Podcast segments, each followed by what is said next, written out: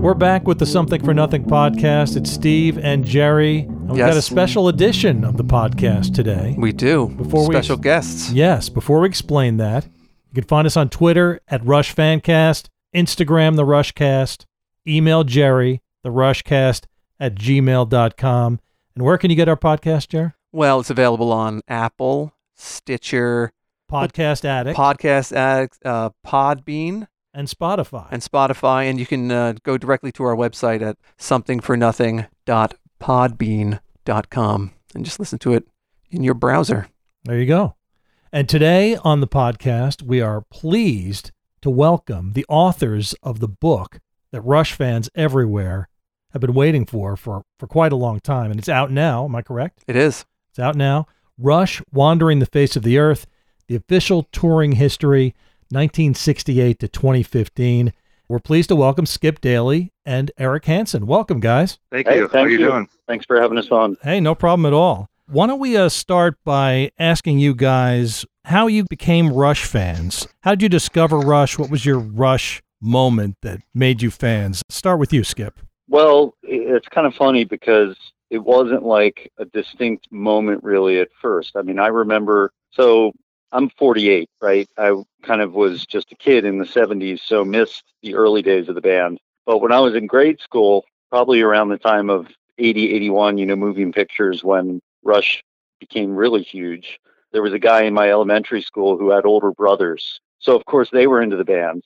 and I would hang out with my friend and be at his house. And I think that's my first memory of hearing their music, but it was before I was young enough.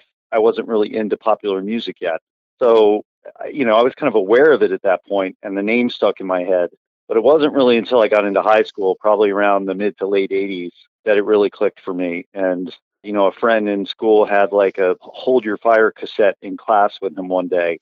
And I, I remembered the name from the kid that I went to elementary school with who was crazy about him. So I borrowed the tape off the guy and went home and listened to it. And interestingly enough, I think it was the lyrics that really blew me away first. I remember kind of looking at it in school, being bored in class when this guy had the tape and just kind of reading through the words and thinking, Jesus, like nobody this this is like rock music? Like this guy writes like this? So it was the words that kind of resonated first and then fell in love with the album and then quickly went down the rabbit hole of having to have the whole catalog. And then the first tour I actually saw them on was uh, the Presto tour in 1990 here in uh, in Maryland. And ever since then, you know, it's kind of obviously I, I listen to a lot of other stuff, but you know, I definitely went through that classic Rush geek kind of obsessiveness, high school, college, and then you know, since then they've always been the go-to band. You know, we used to look forward to every year the new album, the new tour. Yeah, so that's that's about it. Nothing totally uh, mind-blowing or unique there story-wise, but that's my story. You had Gateway Brothers, I suppose. Yeah, I mean, you know, it's it, it was always kind of certainly in elementary school. It was a band that we were kind of too young, but the older brothers were into it, and so you would learn of it that way. And what about you, Eric? I had a friend who um, we used to exchange cassette tapes with, you know, very frequently during during summer vacations and whatnot. And uh, I was a big Led Zeppelin, Def Leppard, AC/DC fan, Van Halen, whatnot. And he he would say, well, if you like Led Zeppelin, you got to listen to Rush. You like Rush. And this was probably right around 84, 85, which was the peak of the Rush technological sound, you know, the high tech new wavy sound. Back then I was a I was all about uh, true old style Led Zeppelin rock and roll and I at the time thought that Rush was using uh, too much synthesized sounds, syn- synthesized drums, and so I resisted. And he got me hooked on moving pictures and permanent waves. But it wasn't until we were listening. This is again during the summer. We listened to the uh, the world premiere of Force 10, and I remember listening to it and getting goosebumps listening to the song just because I was listening to all new Rush for the first time, and it just really hit me. And that's the first album I got on release day, and kind of became a diehard fanatic from that album on. Yeah, Resistance is futile. I just loved it. So, yeah, Hold Your Fire was my favorite album. And uh, similar to Skip, my first tour was the Presto tour. because Rush didn't come to my hometown on the Hold Your Fire tour. So I had to wait a few years. Oh wow. The one thing we've noticed from talking to a lot of Rush fans is that their first experience that really blew them away was seeing them live. And that's where the, this book is, you know, just a chronicle of a working live band. Yeah, I, th- I think that's that's really true. I mean, that you know, the the studio records are phenomenal, obviously, but I think that the the power of the live show was just incredible. I mean, you know, it's it's almost like been uh, over discussed at this point, right? But what three guys managed to pull off on stage, just in terms of the the m- amount of sound coming at you in the audience, as well as just how proficient they each were on their instruments. To say nothing of the fact that you know it was just great songwriting, and they really were. You know, they did their own thing. It was such a unique sound, such a unique combination of three players and three personalities. And uh, yeah, I think that's true. I think they developed a, a strong reputation as being a live band, and a lot of it was born out of you know, as I'm sure. You, I mean, you guys are hardcore fans, so I'm not saying anything you. You know, we all know this, Yeah. but I think that it goes back to their early years when they couldn't get on the radio because Geddy's voice or they were too weird or whatever. So they toured their asses off, and because of that, you know, you can't do something that much and not get great at it. So yeah, I mean, certainly for me, I remember seeing the first time I saw them live, I, I was blown away. So what sparked the idea for this book for you guys? Well, Eric, you want to take that one? Well, yeah, it, was, so, uh, it was it's Eric's fault because of his website, basically. yeah. So on my website, I had a very detailed tour history where we tracked all the all the tour dates of the band going all the way back to the very beginning, even when those dates weren't completely known, you know, weren't written in stone. Eric, uh, remind And- everybody what the website is. It's Power Windows, 2112.net slash Power Windows. That's And- been around fact- for a while, right? Since uh, 1998. Oh wow. Yeah, it's one of those hobbies that I started that I just can't get away from. It's like the AOL years.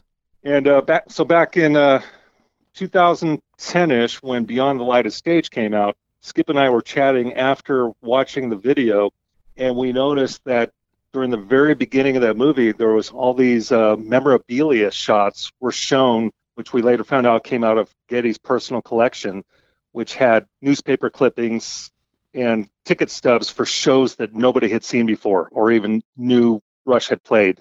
And so, of course, we start talking at that time about, hey, here's a shared interest that we both had of this touring history of this band. And we started talking, hey, we're not the only ones that have an interest like this. We knew that there was, you know, people around the world that share a common interest. So that was really the genesis of it. Yeah, and, and we we had sort of uh, we had been in touch with each other prior to that, just from both being fans that kind of had, you know, I mean, among the harder core of the hardcore Rush fans, there was an online community. You know, we would always swap bootleg tapes or whatever, and um, you know, there there are people that just kind of would gravitate together. And so Eric and I kind of knew each other before that, and we would occasionally. I knew he had his tour dates listing, and I would, if I ever stumbled across information, I would send it to him. And just as a hobby, I think we both would kind of try to flesh out those dates when new information came to light. But it was really that film, as he said, that I think sparked it, that turned it into a, hey, we should really develop this. And, you know, for me at a fundamental level, it, it's kind of funny to think of, you know, nine years of effort and a book that's seven pounds and almost 500 pages. For me, it really was born out of a very simple thought of, hey, there should, I would really like to own a book that is like this. There should be a book like this. Oh, there isn't one? Okay, hey, why don't we make it? Yeah. So it's kind of the hard way to go about if you want to own a book and there isn't one, well, you know, what option do you have? You got to create it. So, Exactly. um, you know, that's one of the most exciting things for me in the last couple of weeks is finally holding this thing in our hands, you know, where it's it's now something real after nine years of effort, having a tangible object and being able to act, feel so good. More than anything else, that's you know, I'm I'm happy just with that. Like goal achieved, you know. right. And hoping you don't drop it on your foot because it is a very big book. And if, Yeah. if it's not entertaining, it makes a good doorstop. It's funny you say that because what I've been saying to people, um, my wife among them, she's not a fan. People have been like, "Oh, congrats! You got this book. It's great. I'm going to buy it." And I've been trying to tell them, like, if you're a Rush fan, I think you'll love it. If you're not a Rush fan, it's probably going to be about as exciting as the phone book. Mhm. well, yeah, that's just about everything with Rush, though. If you're not a Rush fan, you're just, you're just not a Rush fan. we we we knew the audience and we really went down the rabbit hole because we wanted to make it just brilliant for Rush fans. And I'm I'm being facetious. I mean, our publisher will listen to this and probably kill me for that statement. I'm being largely facetious because I do think that there's stuff in there for everybody. And, you know, my cousin is just a huge fan of rock and roll in general. And I think music fans will enjoy it as well. But it, it is packed chock full of very detailed information that I think will really appeal to the hardest of hardcore Rush fans. Yeah, it definitely reads uh, like a travelogue at times. Yeah. This version of it does. there were there were other versions of the book. Yeah, this is uh I guess you could say this is the third version. The first version that we wrote was much more narrative. And Oh. uh, when we presented it to the band for their approval, uh, it came back that uh, they did not want a biography. They wanted it to be more of a tour date listing with a little bit of a narrative going from chapter to chapter. Which, so we had to, it was literally back to the drawing board and rewriting everything from scratch. Man, Yeah, I, th- I think that was actually the second version of it because when we started out, it was more it was more kind of list based, and then as we got deeper into it, we realized you know this would be more interesting if we wrap some narrative text around it. Um, so we started doing that, and then yeah, it, there was some confusion a little bit because obviously we weren't interacting directly with the band. We pitched it to their management, and uh, and the original pitch was really hey, we want to focus on have kind of the skeleton of the book be a detailed tour dates listing, but we want to have some meat on the bones where we interview crew and we get some cool stories and anecdotes and we flesh it out that way to make it interesting. And somehow that got translated apparently in the original pitch to the band of they will these guys want to do like quote unquote a book of lists, you know, data basically. And that's really that was never really our intent, but because it was communicated like that, you know, it ended up kind of coming back on us then later. And so, yeah, I, I, think Eric's right. I think this is kind of the third version of of the thing. We did it one way, we tried it another way, and then we had to rewrite it back to the original way. But yeah, I, I think it's better having gone through all that. Would I want to live that again? No, but I, I, I do think we arrived at, at a really better place having gone through those iterations of it. Now you said Geddy, Alex, and Neil had to sign off on the book. Now, did they help you? Did they contribute to the book in any way? I would say the, the most we got was uh, access to rare photographs and clippings. They were r- largely not a part of it. Oh, so Um, you guys were on your own then. SRO Anthem, they did provide their history of tour dates, but what we found as we were digging into it is that they did not keep much record up until around 1977, 78 was when they started realizing, hey, they might be around for more than three or four years. Let's start keeping records. The history of the, the early days prior to 1978 are still largely unknown, very limited. We had to really hit the libraries to find all that information. Yeah, they they did provide. Um, I mean, they they had listings going all the way back to like '74, but it's there's patches, and and it definitely helped us. For one thing, when when we got something from them, we knew we treated that as the gold source. Um, so if they had data, it was like, okay, this came directly from the band, so we're going to treat that as the gold source. Because as you're putting this something like this together, inherently it's a bit of a puzzle, especially with stuff that's so many years ago. And there's all kinds of crazy stuff that happens where dates get scheduled and advertised, but then moved or canceled. So it really was like trying to do a big jigsaw puzzle. So they, they did have data and they gave us tour data kind of all the way back to 74, but it was patchy in places. And there were things that we had to fact check and we had to, had to unravel and just kind of try to verify and re verify. Going back to the original question, it's true that the band themselves kind of didn't really participate, but the, the fact that we had their blessing and that we had the cooperation of their management team was just huge. Um, what Eric said is absolutely true in that we got access to rare photos and such, and we got access to the official tour data. But I think at least as important as that was the fact that with that blessing, it gave us access to interview, to do extensive interviews with crew members, both past and present. Um, Incredible interviews. yeah, and and those guys, you know, even the guys that had not worked for them for years and years and years, I, I guess because they're in that business, but also because of the loyalty that this band, the the respect that this band um, has from anyone that's ever crossed paths and worked with them, we found that even guys that hadn't worked for them in years and years and years, they would want to see that we were authorized and it was okay to speak to us. So the fact that we had that blessing from the band and their management really opened the door to capture some great interviews that led to a lot of the cool anecdotes and stories that are in there. Yeah, that's one of the things that struck me when I was reading it. Everybody says how great Rush treated them.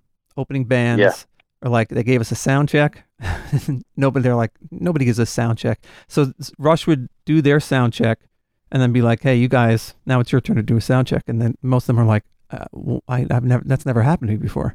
Well, even, Yeah, oh, even more, there's even more than incredible stories from the crew as well. I mean, not just the other Mhm. bands, but I'm sorry, Eric, you were going to say something. Yeah, I was gonna say, cut you off. beyond the opening bands, almost every single crew member that we interviewed would talk about the incredible relationship they had with the band and how generous the band always was. And uh, I mean, even to the the point where up until their later tours, they would always try to offer the same level of um, uh, hotel rooms that the band was staying in. And the crew members had to explain to them we would rather because because they were on a fixed income through the tour for their per diem, they wanted to stay at a less expensive hotel so they could have more money for their food and their room and board and drinks and beverages and entertainment. And uh, the band had a the band that was like, well, okay, whatever you want, just let us know. It's just one of those things where they had such a great relationship with all their crew. Yeah, there's one story in the in the book how the guys made sure to have dinner with the crew every night so that they would have a really good meal. Yeah, yeah. There, there was that, and the the other story that sticks in my mind. And I don't remember who told me this, but it was. I'd have to dig back through again. Nine years, some stuff starts to blur together. But I distinctly remember a story as well from kind of the earlier years where I guess kind of toward the late '70s when things started to really take off, and they started to have promoters that would come along or whoever, people from the record label would come out and they would want to take the band out to dinner and treat the band to dinner. And the band would say, okay, well, the crew's coming too, right? And they would say, oh, no, no, well, wait a sec, you know, and the band would say, well, if it's not for all of us, it's not going to be for any of us. And they would actually refuse those outings if there wasn't enough for the crew to come along as well. You know, now any organization evolves over time, right? And I think this was back when it was a smaller contingent, but I think that that mentality speaks a lot as to how they treated their people. And even as the thing grew and you had suddenly a 40 person crew and you couldn't kind of do stuff like that realistically, I get the sense, even from the interviews with guys from the later years, that that mentality never really went away. I mean, they, you know, they were out there and they treated everybody with the utmost respect. There's the the integrity part that everybody loves about Rush's music and that's just how they are. They want to make sure Yeah. that everybody is treated the way they should be treated, just as human beings. Yeah, I mean, and you're and and it's very insightful of you to pick up on that from the quotes. I think at one point when we were in the middle of doing a bunch of the interviews, I started noticing that as well. I was I was expecting it because I was a fan of the band and had kind of heard stories about how good they were as people, but it really hit home when we were in the middle of the interviews. And I think I was probably about halfway through conducting a bunch of interviews when I started noticing how strong that common thread was. And so I started pulling quotes out of the interviews, and I think I ended up with two or three pages of quotes from individual guys that interviewed where it was just quotes about how great the band was. And I found that fascinating. And I got curious about it, so I put it together just in a document by itself. And it, it reads like, you know, it's almost like when you go to LinkedIn and you try to get people to say nice stuff about you. you know, it's like the endorsements. Yeah. It was pretty impressive just to see all that in one place. Right? Endorsement for being a, a, a good human being. Yeah. I thought it was cool. Uh, all the quotes you had from uh, various artists who happened to see Rush for the first time, like Tom Kiefer of Cinderella saw Rush. I forget where it was for the first time and was just blown away and inspired him to become a musician. Where did you uh, find those quotes, and did you do those interviews, or were those taken from other interviews you found elsewhere? We didn't really do those interviews, but I mean, I, this is the point where I should really say, and, and I, I think Eric will agree with me on this. I mean, there there is no project this vast that is born in a vacuum or that is done by just a couple guys. I mean, the amount of help and support we had just from other fans out there like us and all the online communities and various people. And, and there are too many to name, but there were a lot of people that helped make this book what it was. It would not be, you know, even a shadow of what it came out to be without all of the people that came out of the woodwork that helped us, that sent us stuff, um, that contributed stories, that had quotes from people like that uh, and such. You know, we obviously corroborated everything and, and checked it out, but those interviews that you see typically from other bands, some of them came from articles where it had been published somewhere, or it was that person being interviewed online somewhere, or something like that. We would pull it and we would cite it. Uh, in some cases, there were a couple fans that had spoken with those guys and interviewed them and cataloged it, and we would, you know, gave us permission to use that. But yeah, it is pretty interesting. All the people that we tried to get a lot of that in there because we thought that would be fun, you know. And even Les Claypool in his forward tells his infamous story of his first time seeing them when he threw up in the parking lot before even getting into the concert. I think uh, we even have something in there. It was Bon Jovi's first concert. It well. was, yeah. I have that pulled out. I was like, Bon Jovi's first concert was Rush. yeah. okay. So there is a lot of information here, but it's it's presented, you know, chronologically, obviously. But there is just so much raw data. And how does one start to collect that information? Are you going chronologically? Like, did you walk into the offices and somebody gave you it gave you a bank box full of records and said, "Here you go. Here's all the stuff." First, you rewrite the book three times. First, we started with the verification of the dates, and then going to a lot of the um, the published attendance records. All of that, a lot of that was available to us, but not all of it. Yeah, that, um, that's an incredible amount of the granular nature of some of this information. Not only how many people were there, like to the to the number, not just a, a, a round estimate, but also for every venue when it opened, whether when the last time it was you know refurbished or something. I mean, it's incredible the amount of information you guys packed into this book. Yeah, and again, a lot of that stuff that you name checked there specifically, there was there was there was another fan that really helped us a ton with that, with doing research, and he really spent a lot of time in the library and would just send us nuggets of information just because again you know rush fans are like that. They want things to be right. They want the detail and they get excited about a project like this and probably not totally unlike the motivation i expressed as being my own early on of just i, I want to own a great book. I, I want this book you know on my shelf as a fan. I want to be able to pick it up and leaf through it. So we definitely had people helping with fleshing out the details around that. Um, in terms of how we went about it I don't know, Eric, if you agree with this, but my sense is that I think what we did, thinking back to kind of the early days of working on this, is you really just start doing it and you kind of get down a skeleton of what you're doing. And I think it started with, well, what's the information on Eric's site? There's kind of our original listing because that had all been, you know, Eric, to his credit, had built that site over the course of years and other fans had contributed to that. So you've kind of had that as a starting point, and we turned that into a listing. And then over the course of nine years, it really is never ending. I mean, you're constantly fleshing it out, and new information comes to light. And then oh, as yeah. you flesh it out more, you start to be cognizant of, well, now we have all these ticket prices that we got from somewhere. So let's try to find the ones that are missing. And you flesh it out more. And there are sources for some of the stuff you could find. Like I think I subscribed at one point to um, uh, is it Pollstar that tracks attendance numbers. So I paid a fee to get access to their official data. SRO had some of the data. So you're piecing it together from multiple sources um, and just iteratively building it like that. And it truly does never end. I mean, there was literally a new date that surfaced um, from like 1977 that came to light that one of the John Patuto, who runs the Cygnus X1 site, the, all those guys would feed us information too and, and help us just, hey, this came, this information came my way. Can you use it? Um, and there was a date that came to light just, I think, at the beginning of August. And I quickly tried to get it to the publisher, and we just missed the cutoff. Oh, so, oh, wow. you know, the next printing of the book will have that in there. So it really, truly never ends. Look for volume two coming soon. One reason I think that all Rush fans will want to have this book on their coffee table is most Rush fans, I would say, have been to 20, 30 shows. And just to be able to go back and find the shows that you attended and find those little nuggets that you didn't know. For instance, Jerry and I, the first show we saw was Power Windows Tour, March 31st, 1986. And when I opened the book, that's the first thing I went to. And it turned out that two of the songs from that show ended up on a Show of Hands, and I had no idea. And I just thought that was a cool thing. Yeah. And uh, for Rush fans to be able to go back and and go to the shows that they attended and see all the cool things about that that they may have forgotten or didn't know, I think it's a great thing. And we did try to include little nuggets of unique shows when we learned about them. Unique in that there might have been a, a train wreck, as Rush has been known to call their little technological snafus, or when a, a, a track was done incorrectly or whatnot. lyric might have been sung wrong. We included any any little nuggets that we were aware of, just to try to add a little more meat to the bones. Yeah, I did the same thing. I, I went through the book and immediately looked at the one, the concerts that I had gone to. And there was one, it was, I think it was the Time Machine tour when we saw them at Jones Beach.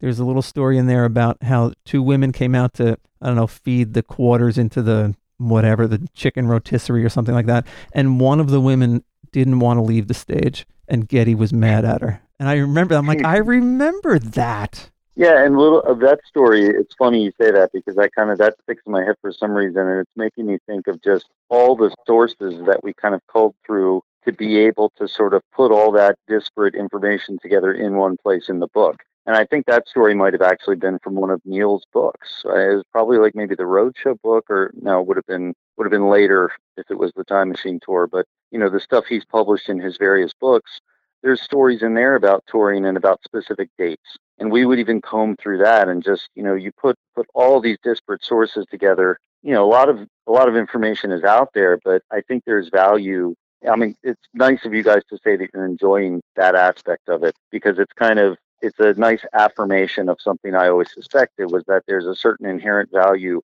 in just pulling all of that information together and having it kind of in one place because it makes it fun to look through. You look through and you've got all this detail about whatever thing you want to look up and it's all there together. Is there any one particular story that stands out for you guys, something that you never heard before and were just like, wow, I can't believe that that happened? Uh, how about Nicolas Cage as a closet Rush fan that likes to? He went to every concert incognito, wearing wearing disguises. disguises, really? I didn't see Yeah, that he part. He would wear disguises. You'll get to it later. Uh, he he didn't want to be recognized, I guess. Yeah, he wouldn't be recognized, and he would wear like uh, I just remember one the way I picture it in my mind. He was wearing a cowboy hat and a long, really long-haired wig, Oh wow. and uh, Yeah. and then uh, he was recognized in that costume as he went backstage. When he took the costume off, that's when they figured out, oh, that was Nicolas Cage the whole time. I guess he spared no expense with, with some long hair and a cowboy hat. We had this one story that I don't think it all made it into the book. There was the fan, Skip, try to remind me of this, it was the fan that made it to his first Rush show in Czechoslovakia when they played there. Oh. And Yeah, I think I do remember that, and it was something with uh, maybe Brad Madix, the uh, front of house sound guy. Uh, he came up to him, and and the guy was very interested in sound engineering, and I think Brad ended up spending a lot of time talking to him or something like that. If that's the if I'm thinking of the right story, yeah, he something couldn't like he could barely speak English, but he was a Rush fan. I'll tell you he, this. he watched this the whole story, show from the from the soundboard. the story that really sticks in my mind, I mean, there are a bunch, so I, I don't know that I could pick one, but the one that really sticks in my mind, I guess I have to set this up a little bit. By, I'll preface it by saying that personally, the, the, the area of the book that I found that I got deepest into, that I found the most interesting, was the really, really early years.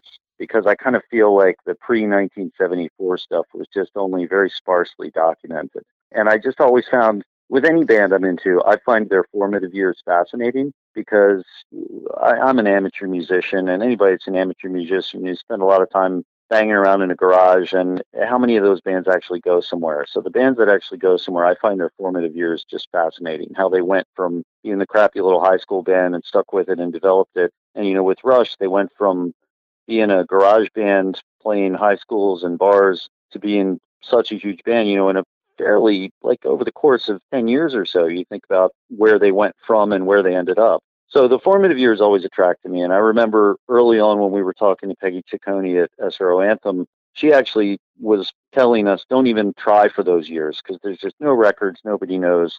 But we were stubborn and and i you know was interested in it. So we found ways to tease out a lot of information about that stuff and got creative and even went to places that i don't think anybody looked before like the musician pensions fund, right? Because those guys joined a union, so they had some records of some early bar dates and things like that. So the early years were interesting to me, and as we started fleshing out that first chapter, which by the way, in the original version of the book was a lot longer. I mean, there's some great stories that unfortunately, for now anyway, are kind of on the cutting room floor and didn't make it in. But as we started interviewing some of those guys from the early days, like including Bill Rutsey, uh, John Rutsey's brother, and the guy who gave the band its name, uh, Lindy Young, Ian Grandy, Hal Grenson, all these guys that were around in those early days, just some great stories would come out because those guys were there at such an early point before anybody was famous or anything was big. And the story that really stuck in my head was one that Bill Rutsey told Eric and I about when uh, from John's later years, because John, of course, passed away in 2008, and it was quite moving talking with Bill actually, and we've we've become quite good friends and are still in touch. And he's uh, he's just a great guy, and when he would talk about his brother, it, it was very moving, and he was pleased that people were interested in John's contributions to the band from those early years. And he told us this great story about probably in the, the mid 2000s, you know, a few years before John passed away. And they were all at the Rutsey house, you know, family holiday gathering. And it was somebody's, I remember it was Bill's daughter or somebody had their boyfriend at the house and his friends were there and they were all musicians. And she introduced them to her uncle John, and they started laughing and they were like, "Ha, John, John Rutsey, ha, you're just the same name as the famous drummer or whatever." And she just kind of leaned over and whispered to him and said, "That is him." and and Bill's telling the story and said their eyes just got huge, and the rest of the night they were hanging out with John and they were trying to play him demos, and and said John was just like so sweet to him and just so encouraging and spent a ton of time talking to him, but. It was it was really quite moving hearing Bill tell stories like that about his brother, and and for me anyway, it made the whole thing something else rather than just writing a book about a band. I like it really humanized everything. Um, so I, I'm grateful for those those relationships and those experiences. From you know, I feel like I really made friends through the course of working on this, which was you know something I wasn't expecting as a reward of the project. The early years are interesting because I didn't know. I mean, obviously they were very young and they were trying out different things, but there was at one time a fourth member of the band on guitar yeah, a couple awesome. times actually. Yeah, that, that's I found that amazing. I just I didn't know that stuff, especially 1968 to 1974. I think that's the first that's the first part of the book because even then they played a lot of gigs, even back then. They were in the bars five nights a week. You know, from like 1972 to 1974. It was just it was an insane schedule. And that was all fairly local to Ontario. But yeah, they were out there playing bars, high schools, four, five, six nights a week. Yeah, and when you you pay attention to the actual dates, you get a sense of how many dates they would play in a row and how far apart these places were. I mean, these these tours were punishing. Yeah, definitely. I, I don't know I don't know how you do that schedule that they did. I mean, if you look at some of the dates, I, I think what you're talking about there, I remember looking at like when we were getting into putting the date listing together for like the Farewell to Kings tour and around that era, I think you see like, you know, 17 one nighters in a row somewhere in there. And it's just, I can't imagine, you know, doing that. And, and you're driving hundreds of miles in between. Because people don't think about the dead time when a band is on the road, right? They think about the two hours of the show. And uh, I remember Brent Carpenter, their monitor engineer from the more recent years, said to me once, he's like, these guys don't pay me for the two hours of the show. They pay me for the other 22 hours of the day. You know, when I'm out there traveling or on the road and not being home, is there one thing you guys wanted to include in the book but weren't able to find or acquire? Any any one tidbit of information or a piece of memorabilia? Yeah, Skip the Holy Grail show from um, there's there's an advertisement in uh, different stages. Yeah, there's an ad where they played at what was it Seneca College, I think, Eric, with yeah. Crowbar opening for Crowbar, and it was from very early on. I think we dated it back to where it would have been sometime around late 1971 or early 1972.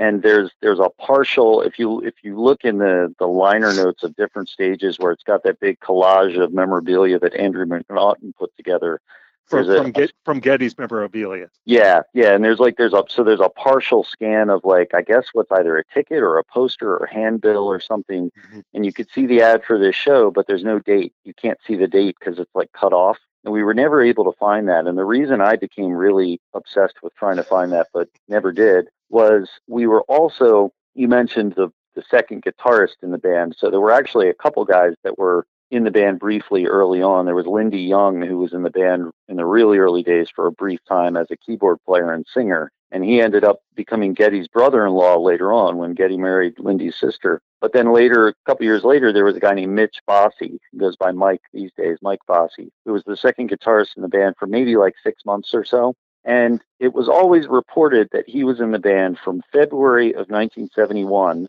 until the summer of 1971. And as we started working on piecing together those early years, I, I guess I'm really geeking out here and kind of going deep down the rabbit hole with you guys. No, it's Um, fine. We're we're geeks. We're we're into it. Yeah, so so he was he was always reported as being in the band for like the early part of 71 and as we started piecing together those early chapters and then we had the chance to interview him um, I spoke with him several times and he had some great stories it, his stuff wasn't adding up because the age to the drinking age in Ontario in the middle of 1971 got lowered from 21 to 18 and that was when Rush really started playing the bars. Before then, they hadn't been in the bars because they couldn't get into them.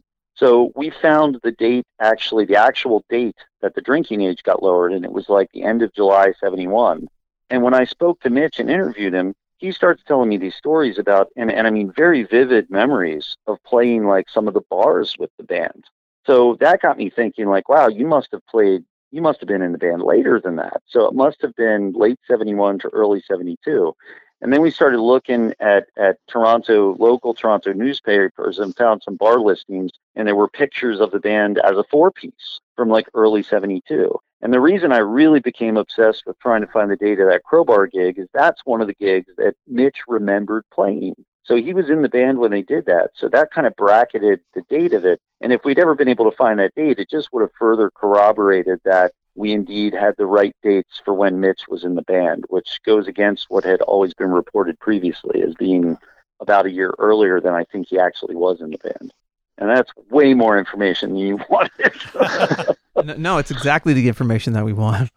I mean, this this book has just a lot of information like that. So Rush is touring nonstop, basically, as much as they can. Sixty-eight through, I guess, the Permanent Waves tour, and in the opening chapter of the Permanent Waves tour, you say quite astonishingly, this was the first Rush tour that actually turned a profit. Mhm. That's that's incredible. yeah. I mean, how did they? They were doing this simply to gain the fans for the future. I think it was more they had to because they weren't getting a ton of radio play back then.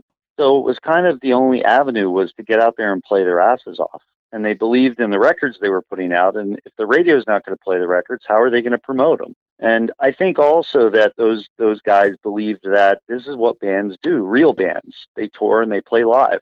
So I think for all those reasons, they were just out there hitting it as hard as I can, and I, as hard as they can. And and I think they were hungry and they wanted to get better and they wanted to make it, and that was kind of what they did. The finances of it, I it's interesting you point that out because I found that interesting too. Um, and I think it's probably a combination of just as they were going along, every tour they were trying to present a better show to the fans. They were trying to grow it and give the fans more. And so I think all the money, whatever money there was, they would put back into the show and put back into developing the show. And they would have a bigger crew each time and they would expand the light show each time.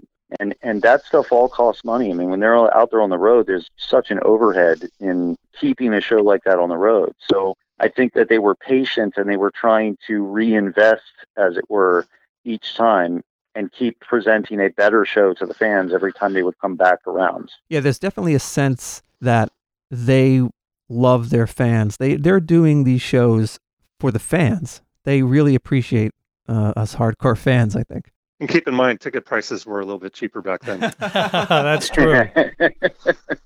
That is Right. true. Uh, Now you you guys know everything about every Rush show now after doing this book. What's one show that each of you wish you had attended but didn't? oh wow, great question, Eric. Uh, how, about How do we never final think show? to ask each other that? I'm curious what you're going to say now. the, the, the final show, August 1st, 2015, that was actually my anniversary. Oh wow! And um, I want, I was, I wanted to go talk to my wife oh about man! it. Said, babe, this is going to be their final tour. She says, you've been, you've been saying that for the last five years. Didn't go. I said, you know, could fly out to LA, get to Rush show, go to Disneyland, be a great weekend. Ended up missing it, and like now, after the fact, she tells me we should have gone to that show. Oh man! and and uh, I actually they they printed up a promotional or not promotional, uh, uh, you know, a special poster for it, and they sold it at the show. You could only buy it at that show. And a fellow fan bought bought me one of those, and I actually have that framed in my bedroom, so she gets to see it every night. The August Uh-huh. first, 2015 poster. That reminds me of a story in the book about the the kid who uh, bailed on his junior prom date to go to a Rush show, and she sued him for seventy five dollars or something like that. Yes. and what about you, Skip? Oh man, I I don't. I, I'm sitting here thinking about it as as Eric was answering, and I don't think I could give you one, but I could quickly give you four. Okay, that? four. That's good. Four quickly. I'm going to first of all say the same one Eric said because I missed the final show, and who wouldn't have wanted to be at the final show, right? The other one that comes to mind is the first show ever at the Coff-Inn. I can't imagine what that would have been like. Again, just being fascinated with the formative years, it'd be interesting to see this little band playing to 30 people in a room because I don't know, but I suspect that probably even way back then there was a little bit of a spark of something, and it was probably pretty interesting to see um, you know, the first time Geddy and Alex played together at a gig like that, that must have been pretty interesting. The third one would have been the first show on the Vapor Trails tour in Hartford, Connecticut, because that was after Neil's tragedies, and none of us knew whether there would be a rush anymore. And I remember just hearing from people that were at that show just how emotional it was for both the audience and the band for them to take the stage again after getting through that dark period and and you know nobody knew it would happen again so I'm still bummed that I missed that one. I saw them about a week after that, but I missed the, the big return. There are some great quotes from the band about that specific moment when they first started playing. Yeah, very, very powerful show by all accounts. And then Yeah. the last one I would pick would be Massey Hall at the end of the Caress of Steel tour, just because that tour was a bit of a. I have a fondness for that record just because it was so weird and arty, and I the fact that it was kind of not a successful tour for them, but they were playing stuff probably live that they never played again. You know, like much of that record. Um, the weird songs like the Necromancer and stuff, and I think it would have been pretty interesting to catch a show on that tour as well when they were really kind of at a low point. Now, I read that that was the only show that they played the Fountain of Lamneth in its entirety. Is that true? No, I that particular so. show? No, and and I, I will spare you for this for this time the really long story about that, but I know where that rumor came from, uh, and it was and it was it was debunked later on, but unfortunately it still lives on online and people spread it around. Um, there was a set list for that, a, a rumored set list for that show that got passed around, and really there was no corroboration for it. There were a couple of old crew guys, both Ian as well as Skip Gildersleeve, before he passed away, who would tell me that they couldn't remember for sure because it was all a blur, blur, but neither of them remembers side two of that record ever really having been played live. Now, there are rumors from some fans, and I think we've included one of these stories in there just because who knows? There were there was some rumors. There was one fan that caught the Atlanta gigs on that tour that swears up and down that they played some of it. But you know, I, I don't think I, I highly doubt that there was ever a time where they played a song once and only once. But it, the jury's out as to whether they ever played that song at all. I, I don't know. Well, uh, all four of us didn't get to see it, that's for sure. No. Right, right. You know, it's interesting you guys would like to be at the the last show because you know the intro by Les Claypool is is a great story, but so is the you know the epilogue by uh, Stewart Copeland. I guess Yeah. he's, he's a huge Rush fan. I guess he wasn't. The police weren't uh, the biggest fans of Rush in the beginning, but obviously he's great friends with Neil now. He's got a bigger gong than Neil. He does. Right. But but the book ends with a great line written by Stewart. It says, "At the last Rush concert at the Forum, they made it darned clear that it would be the final show. But I'm writing this in present tense because it's harder to kill a band like Rush than the Rush guys think." And that's that's exactly the kind of that's exactly the kind of attitude that that you know spurred this book. Rush just is never will never cease to be um, endlessly entertaining for all of us fans. Yeah. Well, you know, I, I remember thinking when um you know when they were calling it quits, and it it was pretty apparent. I think. I mean, speaking for myself, I remember thinking after that 2015 tour, well, you know, maybe they'll record another album, and then maybe they'll just do like a run of a short run of shows somewhere or something like that. I, I wasn't totally convinced it was completely over, but within a year or Las so, Vegas residency.